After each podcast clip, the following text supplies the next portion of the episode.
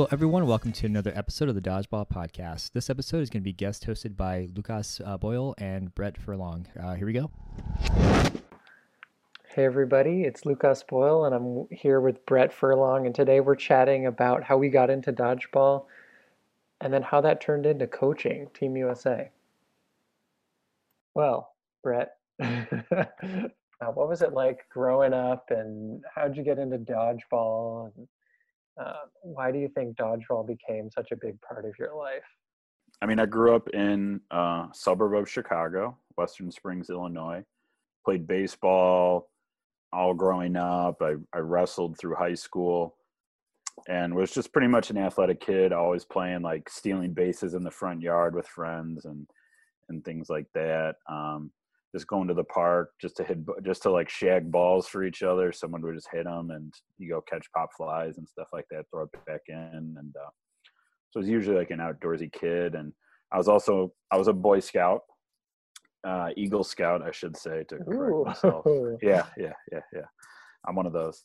Um, and then i uh, i was a camp counselor at a boy scout one summer. My junior to senior year i was uh, that summer i was a camp counselor and i came back from uh from camp and my buddy was like he it was a random friday like it's my first friday night back and he picks me up and he's like hey let's go play dodgeball at the rec center. And i'm like what?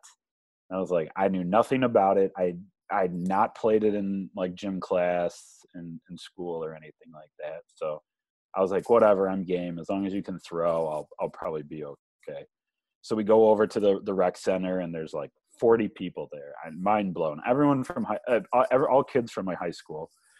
Um, some I didn't even know, um, but some were in my grade, and I took to it just like a fish to water. Um, and I, I, mean, I've said this before on other on other outlets, but Western Springs dodgeball that that league or, or pickup because it was a pickup game every night um, was something incredibly special pre I think dodgeball era. Um, it was some nights we'd have 80 kids, high school kids, um, playing dodgeball, and it was um, basically it was a huge gym, and it was like a 35 foot throw each side. And you played with eight and a quarter inch foam balls. So everyone's arms became just like these juggernauts because you're you're trying to throw an eight and a quarter inch ball 35 feet to hit somebody. and so I started playing that August of uh, 2002.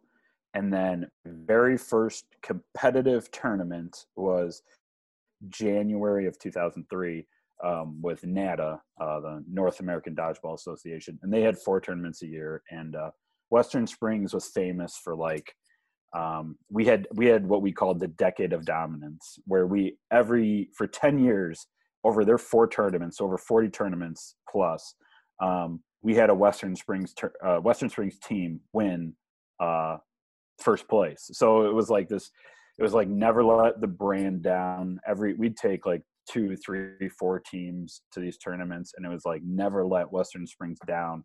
We have to get first place so it was like that mentality. And then like we'd play like we'd have a tournament saturday and we friday night we're out there playing our hearts out ruining our arms all with the understanding we have to play saturday but it's like we, we just wanted to play.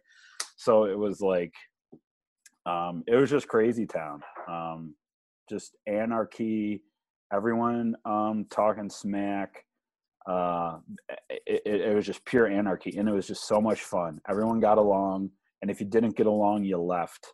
Yeah. And that sounds incredibly mean, but it was like if you fit in, you fit in. Like it's it, it was just like all it's everyone was like a puzzle piece and like the puzzles the all the pieces either fit together and we made a great puzzle and if you didn't fit in i'm sorry you just didn't fit in but and it's not that we were being exclusive in a way but um yeah kind no, of no, like it's it makes sense like you have to play nice like you got to play nice to keep playing and mm-hmm. uh, we that kind of reminds me of like some of my early dodgeball days we would play pickup in the park and every once in a while, like you know, it's like just like pick up basketball or pick up soccer, anything. Like you just kind of feel it out and you get a feel for what the vibe is of that game and you do it. But like one one time there was a guy there who was just like you're not the ref. I'm not going out. And and, and at, at one point like we were like dude you're out. And like his even his teammates were like yelling at him and he like laid down on the court. He's like i'm not moving. And we were just like what the hell do we do? And like he was like breaking social contract or, like we don't know what to do at this point. And uh, we got to this like standoff where like someone took the balls away until this guy left the court. But he was like a grown man. It was it's so weird. I'm curious about your um, your western springs game. Was it like were most people like teenagers or they're young adults? Was it kind of a varied mix? Like who was playing there um, it was young adults. I mean i want to say i was kind of like um, probably on the young uh, the middle to younger end of like the age demographic being like 17 18 when i first started. Um and then like kids who were just around either going to um like community colleges people stuck around uh, uh other high schoolers that were coming up. There i mean there was a big wave of high schoolers after me. Um I, I mean, I went away to school for a few years, and I mean, I'd always come back on the weekends when I could to play. Um, I mean, always came back for tournaments. Um, always came back just to just to see everyone and hang out. Um, and then I eventually moved back home, uh, and then continued playing there for a number of years. Um, and we had it, it, was just kind of like an always kind of rotating cast, a lot of the same people. Um, and, and, I mean, I think I think you see that a lot in dodgeball. Just like the, the, there is kind of like a base group of people who kind of like keep the ship afloat, um, and then there's always new people coming in, and you're trying to rotate, and uh, yeah. and that's basically how Western Springs was. Um, I mean, we were the biggest organization in the Chicago area for like ten years. Um, does Does Western Springs still exist? No, they do not exist. Oh, right. It is. It is sad. I mean, eventually, uh, eventually, uh, you have to admit defeat when like no one's showing up yeah. anymore. That and, that would uh, be that would be an interesting conversation in and of itself. Is like sustainability for dodgeball communities, but. Um, let's see. I so one question that comes to me just from your kind of dodgeball origin story is just how early you were playing it. You were playing it as like a, a teenager, as like a young adult, and like that's you know it's been 14 15 years now and 18 years. How we're so many years. Like a lot of your adult life has been as a dodgeballer and so i'm curious like yeah. how how you feel like dodgeball changed you or or affected you as an individual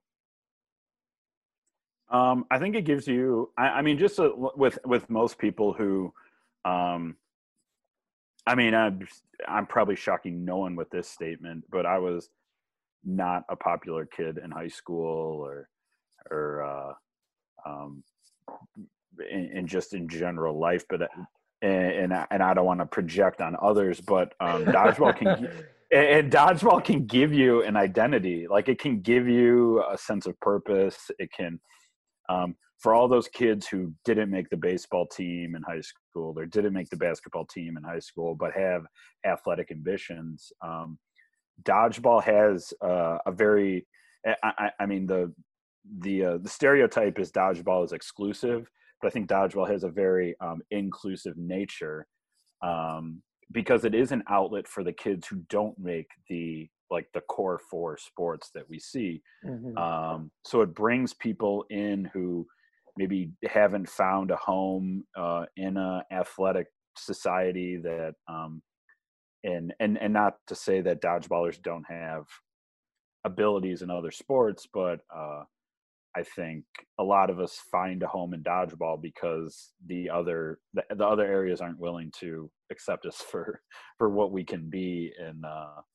um, th- that was my thing. I was I was good at baseball, but I wasn't good enough to make the to make the high school team. So it was like, where do I where do I put this outlet of energy and wanting to throw things and yeah, yeah, no, yeah, that I totally get that. So having having that place to be someone and create an identity, like tell us about like that identity formation you know like you came in as this camp counselor playing on the weekend and the next thing you know you're like a junkie and you're also I, great I, at dodgeball. I'm sure people respected you and were like, watch out for that guy. And that probably gave you confidence and like, you know, I'm sure like a lot of just it gave you a lot of opportunities to grow and mature and become a leader.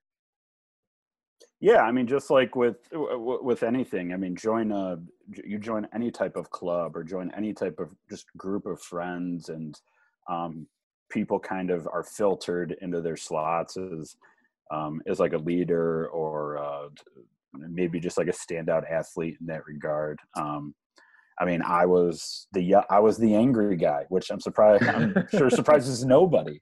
I was the angry guy kicking doors open because I got hit by someone I thought was lesser than me, and I mean, and that's just a lot of rage. I mean, the, there's one favorite. There's one famous story of me uh, ripping my own shirt apart because I was so angry um, and you know what you look back at that and i'm sure it's a funny story but like in the moment i'm sure some people are like that dude's like freaking crazy and like gonna do bad things to animals one day or, or some like something crazy. Like i was not i was not a good person.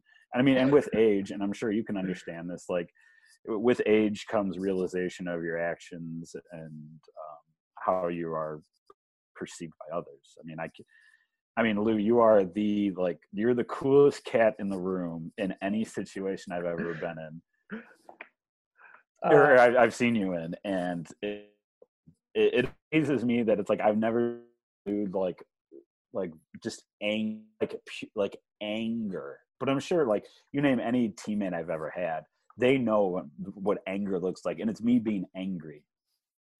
Yeah, yeah. Um, there's so but like, yeah, yeah, yeah. Keep going. No, I was gonna say like, what, Lu, do you get angry at all? Like, how did you? have you always been the quiet guy on the dodgeball? I don't. I don't even want to say quiet guy because you do get intense. I mean, I'll, I'll give you that, but like, you're never the like, what the f is this? Yeah, guy. yeah. Um, I don't know. Like, I feel like I'm always like frustrated under the surface. so maybe I just do a good job of like keeping it to myself. Um, but I don't know. Like I, I think maybe some of it stems just from just like maybe like sports growing up. I played I played soccer and and like soccer you would win if you scored a goal and most games are zero to zero or one to zero and so there's a lot of failure and you're always you're always thinking about how to do better the next time and i remember i would like go to bed at night thinking about like scoring opportunities and like what i mm-hmm. would do differently if i was in that position again and how the ball would feel on my foot as I try to pass it by the goalie on the ground inside the post, or how I would, you know, like I I would I guess I always saw like failure as an opportunity for growth, and I think because of that in dodgeball, like whenever you you know, I'm sure it was this way for you guys playing pickup back in the day at Western Springs, but like whenever I would get out, I would make like a little mental note like okay don't get too close to red shirt. Red shirt's got a good arm. And so like you know there's no time to get frustrated or pissed off like you just gotta you gotta grow you gotta build. Um, so i guess that's kind of like my mentality but um, i remember when i first started playing dodgeball it was just it was it was way casual it was super casual and like mm-hmm. most people out there were just looking for like social interaction and and mm-hmm. like it almost wasn't it was almost frowned upon to like take it too seriously and so i think i had to kind of like masquerade my interest in the game as like kind of i don't know more like just goofing around um and it was it even got to the point where like people would wear their knee pads like underneath pants because they didn't want to be like the guy who came to the court with gear on because like if you came to the court with gear Oh. on, then all of a sudden people are like treat you differently or so like there was an era where I wore my knee pads underneath like my jeans and I would go out to the dodgeball courts. Um, but I think I so maybe part of that is like I've always like been aware of like how I'm being perceived or like the effect that I have on people and and as I started to run leagues in Seattle, um, I learned that there are ways that we can play in which intimidate people and scare them away, and then there's ways that we can play that Yeah. welcoming and inviting, and so I think that that kind of like and and some of that too works really well in competitive dodgeball, right? It's just like posturing and pretending to be threatening and pretending that you're looking to throw and drawing lots of attention but just kind of being aware of like the face that you're showing outwardly i guess is something that i've kind of always been thinking about and not something i've ever talked about until yeah I think that's incredibly interesting. Uh, like the how different we both came into the sport. I came into a very competitive nature where, like, if people wore, I mean, we didn't wear knee pads because we were just dumb kids. Like, but every night was cutthroat. I mean, we picked new teams every night, so it was that gym class like last kid picked. You don't want to be last kid picked. There was a lot of there was a lot of pride in being the number one selection of the night. Like, yeah, I'm number one. Like that, everyone wants me on the first pick wants me on their team. Where you can't. where you're a very casual nature uh, group. I mean, granted, uh, I think you guys were a lot older and probably a lot, lot less like uh, machismo and like it all freaking. ma- it was like the end of the world. Like to us, it was the end of the world if you didn't win. For you, I mean, you guys had yeah you guys, we were probably, you guys were probably already paying taxes when uh, you started playing dodgeball. not quite not quite I was, 20, I was 20 when i started so i was uh, Okay. you know, Well, you should have been paying taxes. I'd hope. You're 20 years old. sa- sales tax sales okay. um, yeah, but so let's let's kind of let's move our conversation. So let's talk about like once dodgeball started like really getting serious and competitive, and so you kind of talked a little bit about that in your um, kind of background was like coming back home for tournaments, but like when did you guys start taking teams to travel? And was it the NADA stuff? And like did you guys ever do the NDL or early elite dodgeball? And, and I'm curious kind of like how you kind of got into the competitive scene that you're in now. Um, so as far as we knew, NADA, NADA was like the um, the organization to begin with. I, I believe they began in '99, began hosting tournaments in '99, um, and they kind of build them build themselves as like the the national organization. And there were some teams that would travel good distances to come play in it. So it wasn't like it was. I mean, it was it was made out of a uh, a park district uh, in a Chicago suburb, Schaumburg Park District. So it was kind of like in our backyard, but um, teams would come, like teams from Ohio would come. Um, I think in the later years, Boosh, like the Boosh squad, would come down from Minnesota. So there were teams that would would travel because, like, you think that, especially after the movie. I mean, the boom after the movie was crazy. But those years prior, um, it was still very competitive, and it was the only like nationally what what you could call nationally billed tournament there was. Um, most of us didn't know about NDL, um, but I think we did find out about it. Uh, I think 2004, 2005. Western Springs sent two teams um, to uh, the NDL. Um, so like we knew about it. I was asked to go on the team we were playing with, um, Kings. We, my teammates were planning on going. They asked me if I wanted to go. I said no because one, it was a rubber tournament. I never played rubber before. Um, two, I was broke because I was young. I was like 20 years old or something like that. I couldn't travel to Vegas on my own and pay for everything, and especially paying a tournament, which we're talking about NDL, so it was outrageously overpriced. Um, so they went they end up going and like the, the and all the Chicago Vendetta highlights you see from NDL, those are mostly Western Springs guys. Those are the guys who came from Chicago um, and went and played. So I mean, it was. Um, but I but I wouldn't say the competitive scene for me really took off until 2010 um, when we started going to Detroit Cup, and it was kind of like our first taste of playing teams outside of uh, our local area. So you got like when we played Detroit Cup in the championship at when we played at the Detroit Cup championship match in 2010, we played Final Justice. Um, they were I think they were they were Final Justice at the time. So it's like that's how crazy that team goes back. And they wow. had won the they had won Detroit Cup the year before. So that's how those guys have been playing forever. I had I mean, no the, idea. The, that's incredible. Yeah, that that yeah. I mean, they were college players who based out of Michigan and started playing there. Um, and that's the first time I played against people from Canada. So like we played, um, uh, I think their team name was Bombardment, um, and a bunch of players that you see today were on that. Like Michael Lasiuk was on that team in 2010. I mean, he's an incredibly gifted dodgeball player, um, and played against him in 2010. Um, so it's like that's when, and then Detroit Cup started being like that national tournament that we really looked forward to going to because it was foam. Mm-hmm. That's what mm-hmm. we played. Um, but we still knew people like Glenn was on our team at that point. Um, but he was going to NDL every year, or uh, yeah, NDL, um, along with other players.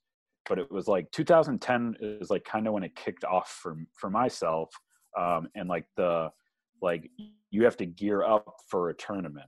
Um, but uh, and it was Detroit Cup. It was players going to NDL, and my first time going to NDL was I think 2011, um, which and it was the worst experience of my life for many reasons. but uh, I uh, but uh, I started going to the NDL in 2010, and I went that year, and I went 2011 as well, and so we were there at the same. We were there at the same time, which is incredible. We'll have to go look back at the photos and see if we can find one of, of both of us in there. That'd be awesome. Um, but it's amazing how many people who were at that tournament, you know, 10 years ago are still at the top of the sport. You know, I remember I remember Vince Marchbanks, I remember Justin Pyan, I remember Tim Fullerton, I remember like Ish Blanco, I remember Glenn. You know, mm-hmm. like I think Billy Billy Schmidt was there the second time I went. Um, just like it's amazing. Like the the people who were good then are still good. It's it's pretty incredible. Um, but what I will say is that there was this thrill about those tournaments that was it was kind of this like how does my dodgeball community stack up to these other dodgeball communities, right? Like there's this. Yeah, that, yeah, that's what it was. Yeah. It was an unknown, and it was like a cultural thing. It was like, how does the format where I play versus the format where you play, how are those conducive or not conducive to this style of tournament?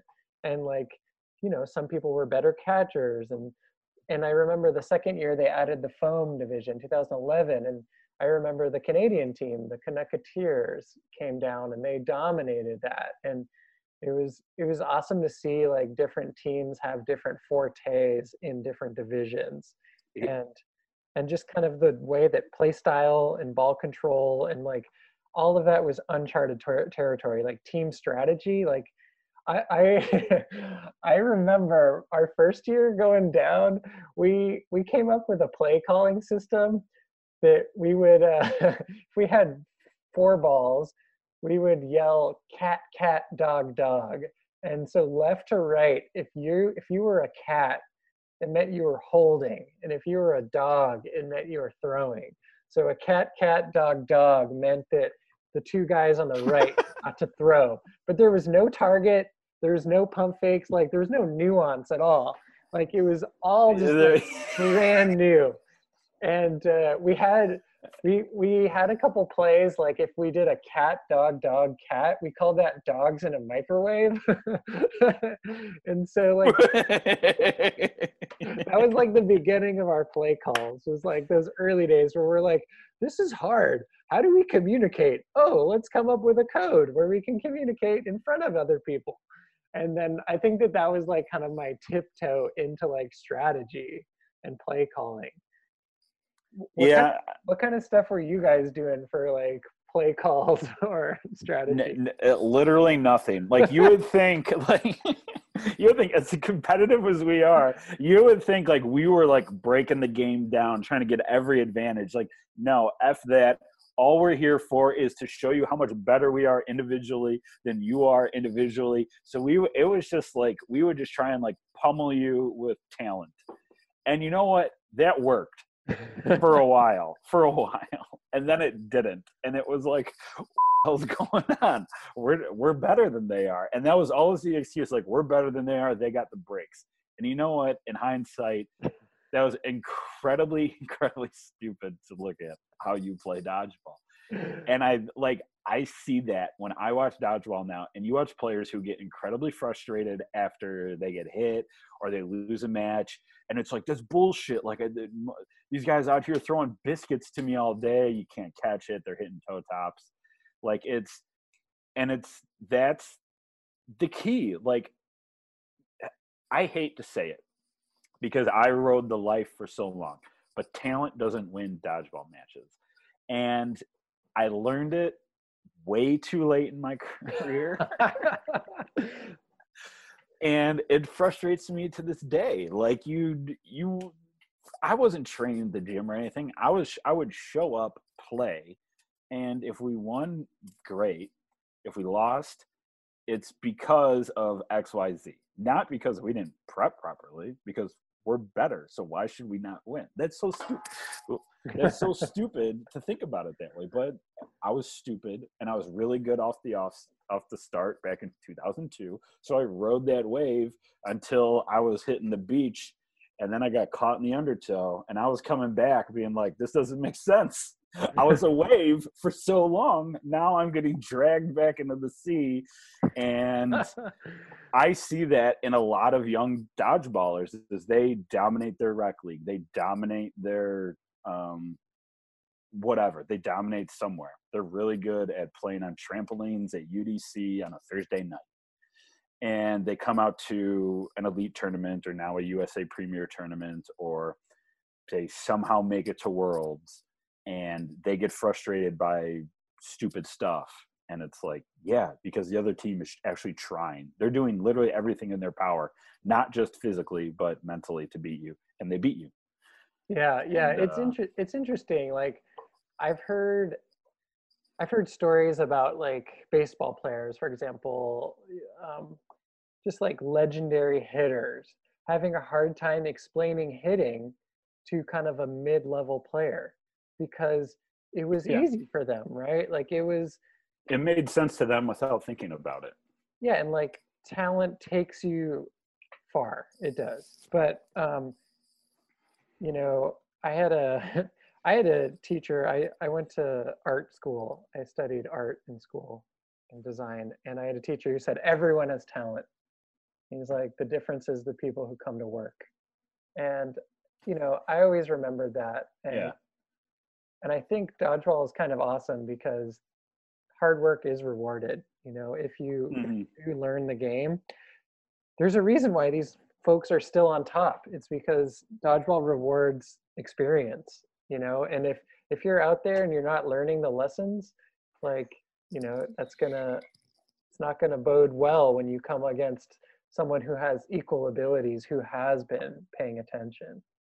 yeah what, one of the things i um, this pertains to basketball so i know you'll like it um, I heard it years ago, and I don't remember where, and I don't know if it's credible. So take it, take everything I say with a grain of salt. But it was that, um, like taller draft picks, like you're you're like six nine and above, like seven footers. Um, their success rate in the NBA is a lot lower than say like point guards or shooting guards, the shorter people, because um, those taller players, your power forwards and your centers, have gotten by their entire like AAU, high school, college careers just on being taller than everyone. Like they haven't had to actually work. Like their talent can be like uh like in the middle of where it should be, and they can still succeed just purely based on height.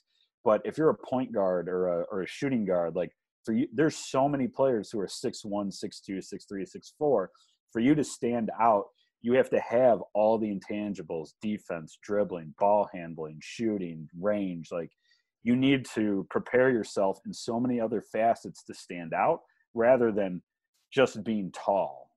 Mm-hmm. Um, and that those those tall players don't have uh, longer careers basically because they just keep getting overtaken by youth, not by just being more talented. Okay. Yeah, I've noticed I've noticed local players coming into our leagues, and these are like mixed leagues, draft leagues, who have talent and they're able to get out, you know, like, you know, players who've been around for a while, experienced players.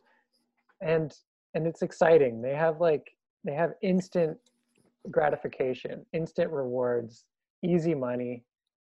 However, I noticed that their growth is stunted because after like six months they get to this point where like the talent no longer gets them those rewards or like the scouting report is out right like people know yeah.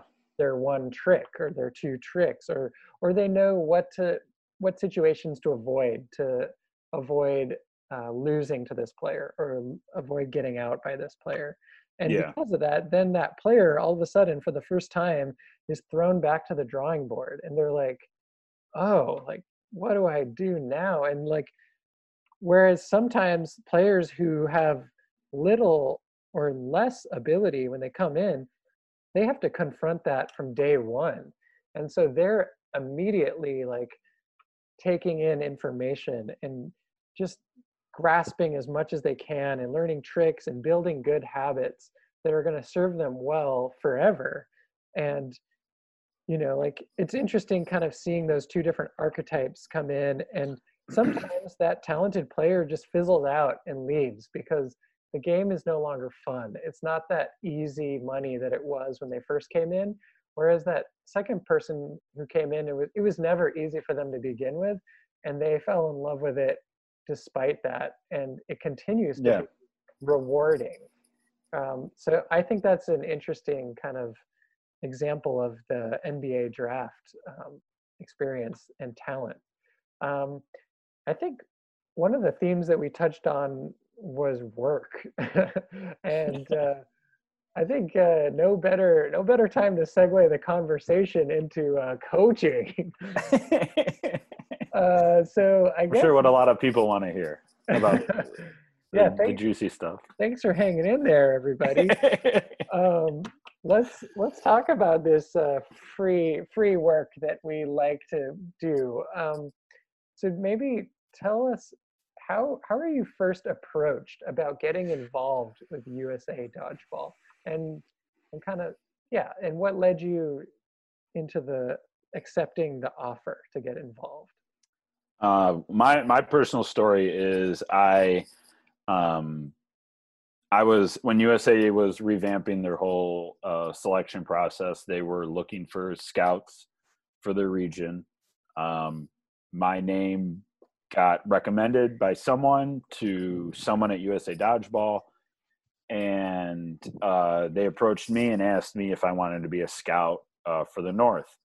Um, obviously, they knew I didn't have what it takes to make the team. but uh, I mean, I have been around for quite a while, so I know what I'm looking at. And uh, I usually I try to go to every tournament in the north. Um, so I kind of looks kind of I kind of seem like a prime candidate for it um, for the selection committee or the scouts at least. And then um, after the 2018 combine, um, we had selected the team, and I knew we when we were in that selection room, we were like, well, who's coaching the squad? Like, we got to figure out a coach. Like, I thought it was our job to also figure out a coach for them. So I know we had put out some offers to coaches. Um, some people didn't take to it. or didn't accept the role. So uh, it kind of came back on me. So, so I got a another question that said, "What would you be willing to be a coach for 2018?" I said, "I I'm willing to do whatever I can to help this team win." I had a I I mean I had a vested interest in seeing this team get a gold medal, seeing as I helped put it together. So I felt like I don't want it's like you don't want someone to screw up your own recipe. So it was kind of like that. That's kind of how I took on the uh, took on the coaching position. Um, so yeah, I mean, and I know you have an incredibly, no, I should say incredibly different, but you a different route to the same endpoint as myself. Yeah, yeah, um, yeah. So I was, yeah, I was invited to try out that year in 2018, and and they I think I got the call and they were like, "You didn't make the team, but would you like to coach?" I, was I was thrilled. I was super excited. I think I think the I think the entire dodgeball community in the United States was really excited about what was happening with USA Dodgeball, and that we were putting our best players out there and representing our community and to be a part of that meant a lot to me and mm-hmm. to be involved as a coach was an incredible honor it was an honor to be invited and and to get to work with that group of people you know just just to be there it was it was thrilling like i i love dodgeball and i'm a fan of incredible players and um, just i don't know i i definitely was super excited by what was happening so that was kind of like hell yeah, put me in. Like, let's go. Did, did you have any like reservations about like how you would be accepted as a coach? Like, where you're like, yeah, I want to do it, but because mm. I did. And mm. I'd be interested to hear if you had, because I don't think we've actually really discussed this. If you, if you have like, like, yeah, I'll take the job, and yeah, then you're yeah. like but what am but what is but what am i getting myself into here yeah yeah i think yeah, that's a it's a great question. I think I think I remember the phone call where I was I was asked by Jake Mason to do it and I remember like making myself count to 10 before giving a response, but I just wanted to be like, "Hell yeah. yeah, put me in. Woohoo." Uh, I guess we'll have to bleep that out. Sorry, Steve. um, but but then after the initial excitement wore off i was i was a little apprehensive i was like how do i how do i work with a group of people my peers and and with how do i work with people who have more experience more accolades people who've played on the world stage before people who've won every tournament in the game um, how do i how do i how do i earn their respect how do i you know like what do they want out of this? Like, what does the team want? You know, like none of us asked to be in this relationship, but we're all here. So like, what the hell do we do? So like, there was definitely some apprehension. And I remember being super nervous. And actually this today, as I was kind of preparing for our conversation, I did I did some digging in my like Google Docs and I found this like document that I had whipped up for like for all the coaches. And I was like, okay, coaches, like what are you guys excited about like what who wants to do what like like let's let's fill it in and i had all this enthusiasm but i think it was like coming from a place of anxiety which is kind of atypical for me uh, what about you? What about you? How did you feel about coming into that situation? I mean i was incredible i was incredibly excited. I was in- also incredibly apprehensive about it because i mean for the same exact reasons. It's yeah, I helped select this team of I mean, you have the top players in the game for so long that you're putting together and you're like, all right, yeah, I'm the coach, but they all are they going to listen to me? Like they all know how to win dodgeball tournaments. What do I bring to the table? Like I'm I'm not even going to say I'm I've never been the best rubber ball player ever. Like I'm not a rubber ball player, but that's what they all win at. I do know something about foam, but even then, it's like these guys have won foam tournaments. They've won every type of tournament there is to play. How do I get any type of message across?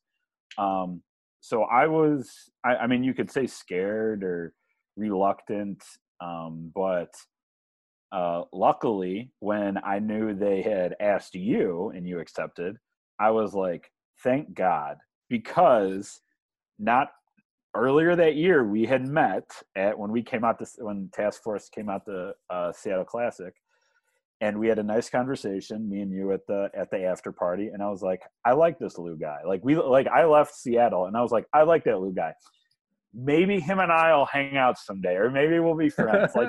I, I, left Seattle not knowing what our friendship would be if we had a friendship or a partner. I mean, eventually a partnership. But like I left Seattle being like, that dude's cool. I hope to see him at other tournaments.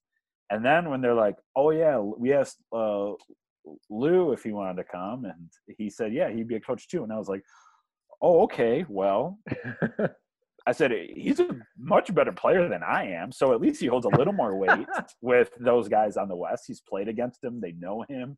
I said maybe I can, and I was like thinking in my head like maybe I can help use like Lu as my voice to help get things across to these players. And um, yeah, I, I mean, think, luckily, no, I I think it's just one of the things that from I guess one of the things that differed from my expectations is like all of a sudden you're in the door and you've accepted this and you want to go forward but like where do you start right like what is point one like there is no blueprint there is no blueprint to like build a national team program from the ground up and and i mm-hmm. remember mm-hmm. i remember feeling very awkward and and I remember like people locally were just like, "Yeah, coach," and I'm just like, I am very uncomfortable. I'm so. Oh, well, yeah, what does that mean though?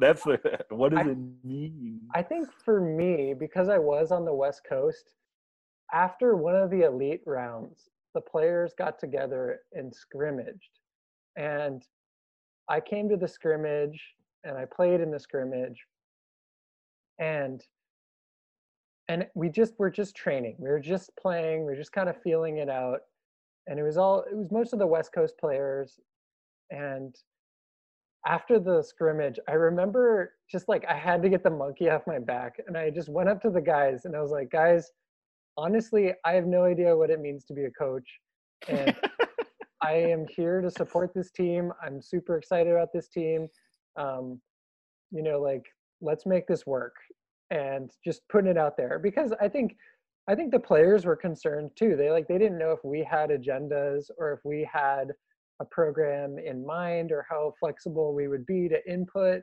And so I think I think just kind of coming up to them and leveling and just being like, we don't have we don't have a plan yet. Like like oh, let's together. Yeah. I, I mean, I think we can be completely honest here and those also on that team and um, I mean, I'm not. I, he won't mind. The captain of that 2018, the captains of that 2018, 2018 team, um, we were kind of opposed. Now, I don't even say opposed to each other, but we were so unsure of what the other, the other side's like responsibilities were because you and I are here to quote coaches or managers. We didn't even really know what the role was, um, and we're dealing with uh, a Nate Kreider a, very honored and accomplished dodgeball player who Nate won't mind. He speaks his mind. He's very um, confident in his thoughts and beliefs, and I respect that immensely about him. As, as same with Vince. Um, I'm sure there was some. We don't want them treading on what we're trying to do, and I mean, and there was. I mean, it was uh, it was put out there we don't want the coaches coming in and ruining the chemistry of the team as if we were um, some type of uh, we were like agents from USA Dodgeball in there to infiltrate their um, team to report back to uh, whoever the board, Jake. I mean, love Jake um, 100%, but it's like they didn't know what our role was.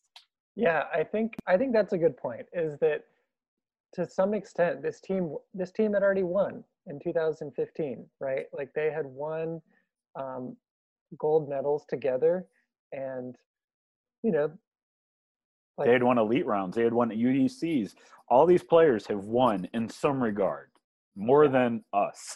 yeah I so i say. think they're they're definitely that was one of the first challenges to overcome was just to like feel each other out you know like gain each other's respect it was anarchy right to start out it was craziness. And- I mean, everyone so- had a th- everyone had an idea of what it should be. All nine, uh, nine, 12 players, and then us. Like we all had an idea of what it was going to be. it was I I think it was like it was harmonious anarchy, but I think within within that environment, I think it was just important to like figure out what roles to fill, right? Like what what things are Yeah. being done and what things need to be done, and kind of being Mhm. flexible and responding to the needs at the time. So let's let's fast forward a little bit. So we're kind of coming into the coaching thing. It feels weird. It's awkward. We're trying to kind of connect with the players. Um, we have a training camp. There's a training camp in Los Angeles, which was a big, big thing for me to kind of connect with the guys. But you weren't able to be there. So like, yeah, I couldn't make it. at what point did you kind of feel that connection with the guys? Oh, not until like day three of Worlds in LA. okay, let's let's dive right into LA. So like what was that what was it like? What was it like that first world championship? LA, I'll put it this way. In um, years ago, in my Boy Scout day- days, uh, we did a high adventure trip into Alaska. We were doing a canoe trip through uh, through many rivers. Um, part of anything with Boy Scout related is if you go to a camp, you usually have to take a swim test. We get up into Alaska, um, and we have to do this swim. You usually have to do a swim test, a swim test on site. So we did a swim test in Alaska, and the water was like 40 degrees if we're lucky. And you just had to jump in and just do it. And you know what? It sucks for like the first 30 to 50 yards. And I've, I can't remember how long of a swim it is. It's like a 100 yard swim you got to do. But like, it, you have to build up. There's so much anxiety. There's so, and this through LA, like the anxiety of flying to LA. What am I getting myself into? Getting to LA, meeting the guys, like city. I mean, we, me and you met. We both got off the plane. We met at. We went to some bagel shop or something, and then we met the rest of the team at some restaurant. That's like I'm still like getting ready to jump off the dock into this cold water, and I like. I remember we go to the Airbnb we were staying at. We get in our room, and I'm just jumping in the water. And I get in the water like day one uh, it's still like what are we doing like this doesn't i don't know what our roles are day one we just go and play and it's like all right well i guess we make some calls we make some roster choices like luckily we had some idea of what roster what, what lineups would be and rotations but like day th- i wasn't really comfortable until like day three and it was it was just so much uncertainty and so much anxiety about trying to make this relationship between coach and players work. Yeah, and I- yeah. it- And it I mean, that sounds crazy because we didn't know what we were doing, first of all. So, Yeah, Yeah, I and I think we came into the an incredible situation, right? We had an mm-hmm. experienced team with so much leadership, so much talent and experience, right? And so it it was like a, a great environment to bring on two new coaches, right? Like had we been these like opinionated, like crusty old Dodge dudes, like oh, yeah. it might yeah. just have fallen apart right away. And so I think it, it kind of worked it worked the way it did. Um, it's your first time coaching. You're kind of getting comfortable by day three. We ultimately make it to the championship match and fall just short. two games short. We lost by two games. Two games short. Yep. How what is it like walking away from that experience? It's it's confusing, honestly, because you're like, we have the best players. Like, why don't we win? Um, and you can look at it in that straight meat meathead uh, scope. Like, we have the best players in the world. We've seen it all week playing these teams. We have the best players. Why didn't it work? And that's annoying and frustrating. And then th- and and this is where experience and wisdom come in and it's all right it didn't work. Why? Let's figure it out. And that's what led to 2019 but 2018 was it was just frustrating. Like it felt like a walk we should we're playing on our home court technically speaking we should win this. Um, and that was kind of the thought that was the team mentality like we got this. It's in the bag. Playing at home I, I mean how many players were sleeping in their own beds at tournament was crazy.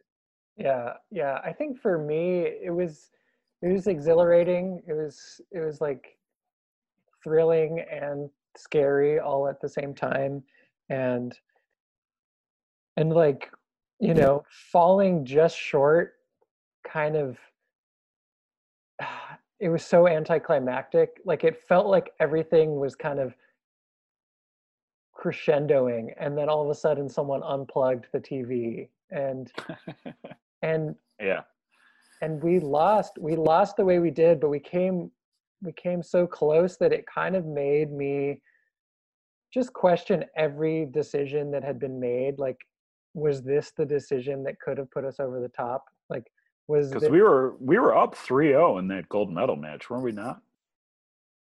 Yeah it, uh, they yeah i mean a, we had it and i mean we it was a it was a big comeback at the end of the first half um yeah from malaysia but i think it was a surreal experience, right? Like we're both kind of I I still felt a little impostery like the whole mm-hmm. experience. Mm-hmm. And I remember at one point someone at the bar like gave me like a bubble water. Like I was like, "Can I can I can I buy a bubble water?" And they're just like, "Dude, just have it." And I was just like, why? Why are you doing this? And they're just like go get him coach. And i was just like uh like it just felt weird like i didn't you know like you don't really understand kind of where you are and just like the platform you have.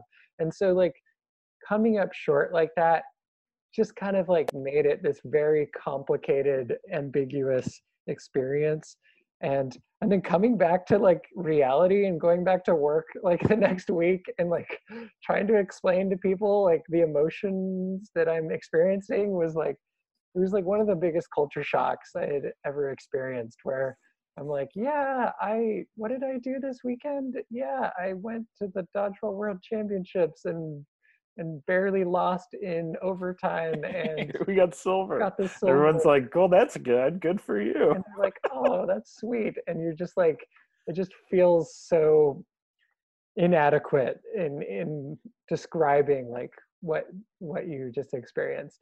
So okay, so let's take. I, I, mean, but before before we jump away from LA, yeah, let yeah. me just say that that's LA is honestly where we developed um, kind of our method to our madness in preparation. We watched.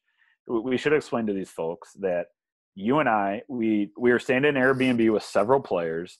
That you and I had this like garage like garage unit that had bunk beds and everything and a TV and you and I basically commandeered this garage that had like a bathroom and, and the TV. And we would, the schedule was so messed up at LA. It was like get to the gym at 1 p.m., you don't leave till midnight. And then you and I would get back, we would watch film till like three or four in the morning. And we're just sitting there watching games. And it's you and I just being like, oh, did you notice that? Yeah, write that down. We, we write down, we watch either games we just played or opponents we're to play tomorrow. And it's like, make note of that. Yeah, make note of that. Make note of that. This is something we got to clean up. This is something they're doing. Like, this is a pattern. So we would do all these things. And then it was like sleep till nine in the morning. You don't get much sleep. You wake up, get the team in to watch film. And this is something we're developing like on the fly. We call people in from the house, be like, hey, come watch this match of Malaysia, Australia, or whatever. There's stuff we got to know. And we watch it. And then it, it, was, man, I mean, I didn't talk to my fiance for like five days. Like literally, I didn't even pick up the phone and like talk to her. I texted, but it was like the dodgeball intensity that we were in it was madness. It, I don't wish it upon anyone, but that's what it turned into because you and I were so de- determined to like make ourselves, I want to say relevant, but respected by all these players we were trying to gain respect from. Yeah, yeah. I I do remember thinking like every night we would come back and and I just remember like I guess in my normal life there's kind of like guardrails that like prevent you from like spending too much time on dodgeball where like oh you have to go to work in the morning or oh you Yeah. need to do this other thing but all of a sudden we were in this environment where we were doing 24/7 dodgeball and we were allowed to structure that 24/7 almost however we wanted outside of the games. And so coming back and realizing that no one was going to stop us from watching video all night was like kind of incredible. And then It was like a drug. It was like you could do you're like you could do drugs all night, and you're like, Yeah. sounds, sounds great to me. yeah we just kept we just kept going it was incredible and i think we would do it every night until we'd pass out and so like like you said we were inside of like a a dodgeball bubble like the outside world didn't matter like i i don't think i checked my phone for days and and i just would follow the follow you around when you told us it was time to get to the uber um I, I mean, but all that like pre- that process we developed there ended up helping us further down the line to where we knew how to streamline our and be more effective. Um, like we had to go through those hardships to figure out how to streamline our process. yeah and it it it was exciting and i think one of my favorite memories from that tournament was just game planning for the semifinals against canada and just kind of identifying things on film communicating them to the team and seeing the team just be successful with that information on the court. And and uh, i remember we did that film session in like a little camper van that was parked outside of the tournament venue. Oh yeah, the yeah the the R the like RVs for like players to change and yeah like yeah prepare and yeah so we had the whole, hassle the hassle of getting the internet and getting the TV to work. Like we had to power up the RV. It was a whole thing. Hey, crew, that's the end of part one of the coaches chat. Uh, Brett and I will be back to talk to you about the 2019 World Dodgeball Championships in Cancun. Alrighty, well, what more can I say other than uh, Lucas and Brett, thank you so much for being willing to hop on and, and take over an episode. And as I've said in previous episodes, if you are interested in doing this, let me know. Um, I don't have to be the only person doing this, and I'm really excited to see more voices more uh, come up and, and chime in. But um, without further ado, I guess we'll go ahead and wait for part two uh, coming up uh, later this week. So until then, have a great uh, rest of your evening, a great rest of your week, a great weekend, and we'll see you next time.